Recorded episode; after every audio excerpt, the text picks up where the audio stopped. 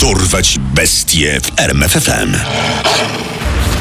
Imię i nazwisko. Robert Berdela. Pseudonim. Rzeźnik z Kansas City. Liczba ofiar. 6. Czas i miejsce działalności. Lata 1984-87. Kansas City w stanie Missouri. Wyrok. Kara dożywotniego pozbawienia wolności. Aktualny status. Nie żyje. Wielkanocny poranek 2 kwietnia 1988 roku w East Side zapowiadał się leniwie i spokojnie. Tymczasem w jednym z domów przy Charlotte Street rozległo się głośne pukanie do frontowych drzwi. Gdy właściciel otworzył, ku swemu zdumieniu ujrzał na werandzie siedzącego skulonego, wystraszonego i nagiego młodego mężczyznę, ubranego jedynie w zapiętą na szyi psią obrożę. Uciekłem, ucie, uciekłem z rąk oprawcy. Czy ma pan coś do jedzenia?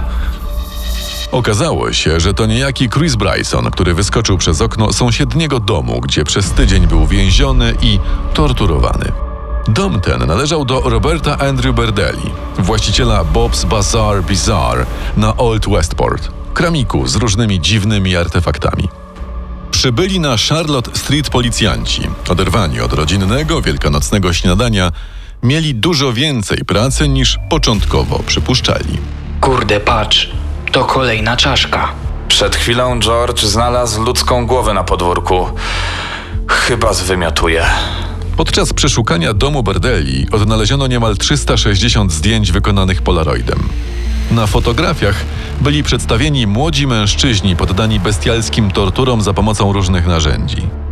Na podstawie tych zdjęć w późniejszym czasie udało się ustalić tożsamość ofiar. Znaleziono także książki okultystyczne, rytualne szaty, czaszki i ludzkie kręgi. Ich katalogowanie trwało kilka dni, ponieważ dom należał do właściciela handlującego przeróżnymi sztucznymi przedmiotami i trudno było na pierwszy rzut oka określić, czy wszystkie makabryczne odkrycia to autentyki. W ciągu trzech dni śledczy zgromadzili jednak wystarczającą liczbę dowodów, by postawić Robertowi Berdeli zarzuty. Analiza zdjęć dowiodła, że sześciu z 23 zidentyfikowanych na zdjęciach mężczyzn było ofiarami zabójstwa. Berdela został aresztowany, a jego dom nazwano siedzibą rzeźnika z Kansas City. Robert Andrew Berdella urodził się 31 stycznia 1948 roku w Cuyahoga Falls w północnej części stanu Ohio. Był cichym, spokojnym chłopcem i dobrym uczniem, wyśmiewanym niekiedy przez kolegów z powodu grubych szkieł w okularach. Rodzice wychowywali go w duchu katolickim. Jednak Robert porzucił nauki kościoła w wieku lat nastu i skierował swoje zainteresowania ku grupom okultystycznym. Gdy Bertela miał 16 lat, jego ojciec zmarł na zawał serca. Chłopak nie mógł się pogodzić z ponownym zamążpójściem matki i nie chciał zaakceptować ojczyma. Odwal się, nie jesteś moim ojcem, żeby mi rozkazywać. W 1967 roku Robert postanowił studiować w szkole artystycznej w Kansas City, co wiązało się także z wyprowadzką do tego miasta. Jego zainteresowania sztuką koncentrowały się głównie wokół zbierania różnego rodzaju osobliwych przedmiotów. Według niektórych źródeł relegowano go ze studiów po tym, jak w imię sztuki zabił psa. Według innych został wyrzucony za picie alkoholu i handel narkotykami. Jedno jest pewne: Berdela opuścił mury uczelni i poświęcił się nowej ścieżce kariery. Zamarzył, by zostać szefem kuchni. Jednak wkrótce po zatrudnieniu się w restauracji porzucił pracę i otworzył Bob's Bizarre Bazaar. Był to sklepik z tak zwanym mydłem i powidłem, który specjalizował się w sprzedaży dziwnych przedmiotów, nierzadko o charakterze okultystycznym. Robert Berdella lubił otaczać się młodymi mężczyznami. Poznawał ich w organizacjach młodzieżowych, do których należał, w Straży Sąsiedzkiej, czy też w klubach na Old Westport, które to kluby znajdowały się w okolicy jego sklepiku lub w pobliżu dworca autobusowego. Tam też właśnie poznał swoją ostatnią niedoszłą ofiarę, która doprowadziła śledczych do poprzednich zbrodni Berdeli. Chris Bryson pracował jako męska prostytutka. Robert zaprosił go do swojego domu przy Charlotte Street. Po krótkiej rozmowie zaproponował chłopakowi, by poszli na piętro. Mam tam telewizor. No i wygodne łóżko. Gdy obaj mężczyźni wchodzili po schodach, Berdela zaatakował Chrisa tępym narzędziem, zadając mu cios w tył głowy. Gdy Bryson upadł nieprzytomny, napastnik zrobił mu mnóstwo zdjęć polaroidem. Następne dni były wypełnione niekończącymi się torturami. Berdela bił ofiarę żelazną pałką, wstrzykiwał mu narkotyki i antybiotyki dla zwierząt, raził go prądem i gwałcił. W tym czasie Chris był przywiązany linami do łóżka i półprzytomny z bólu i strachu. Do tego napastnik pokazywał mu fotografię mężczyzn, którzy wcześniej odwiedzali dom przy Charlotte Street i niekoniecznie przeżyli tę wizytę. Ten też już nie żyje. No i ten. Ich zwłoki zjadły psy. Chcesz tak skończyć? Chcesz? Czy będziesz mi posłuszny? Be, będę robił co chcesz. Tylko, tylko mnie nie zabijaj, błagam. Choć Bryson żył jak w malignie, nie ustawał w opracowaniu planu ucieczki. Tylko to jedno się dla niego liczyło ocalić życie. Pewnego dnia, gdy Bryson uznał, że jego oprawca wyszedł na jakiś czas z domu, udało mu się uwolnić z więzów. Następnie rozbił szybę w oknie i skoczył z drugiego piętra.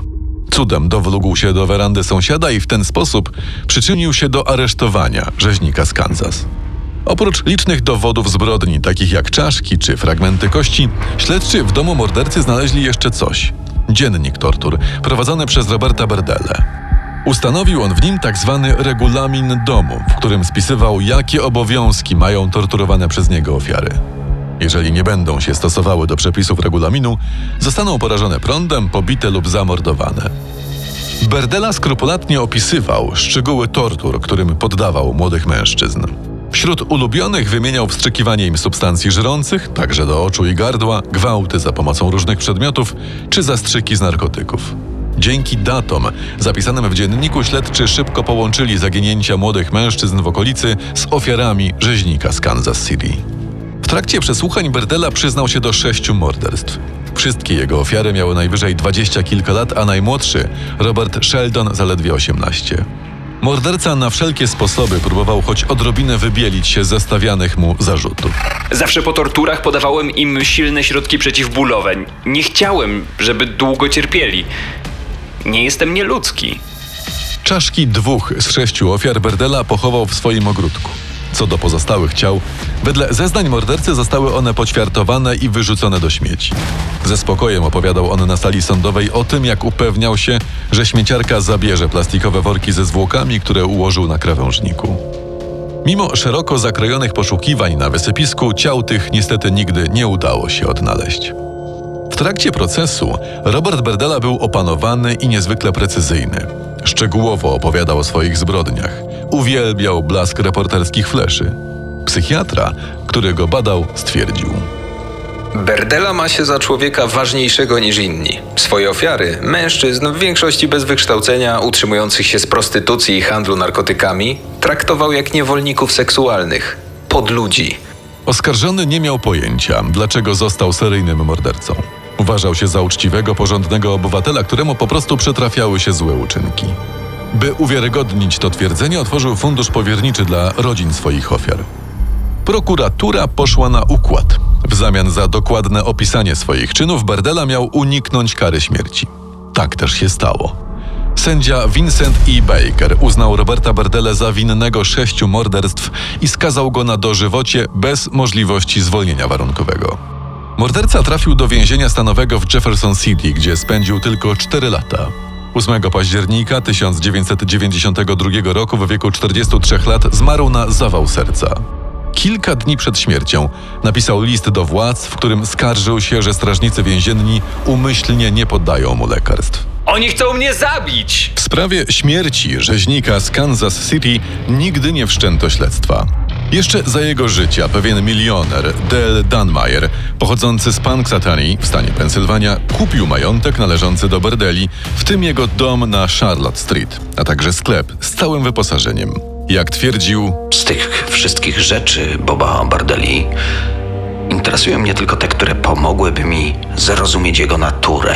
jednak po pewnym czasie Dunmeyer wyburzył nabyty przez siebie dom, a ziemię, która kryła w sobie szczątki jego ofiar, sprzedał sąsiadom. Poznaj sekrety największych zbrodniarzy świata. Dorwać bestie w RMFFM.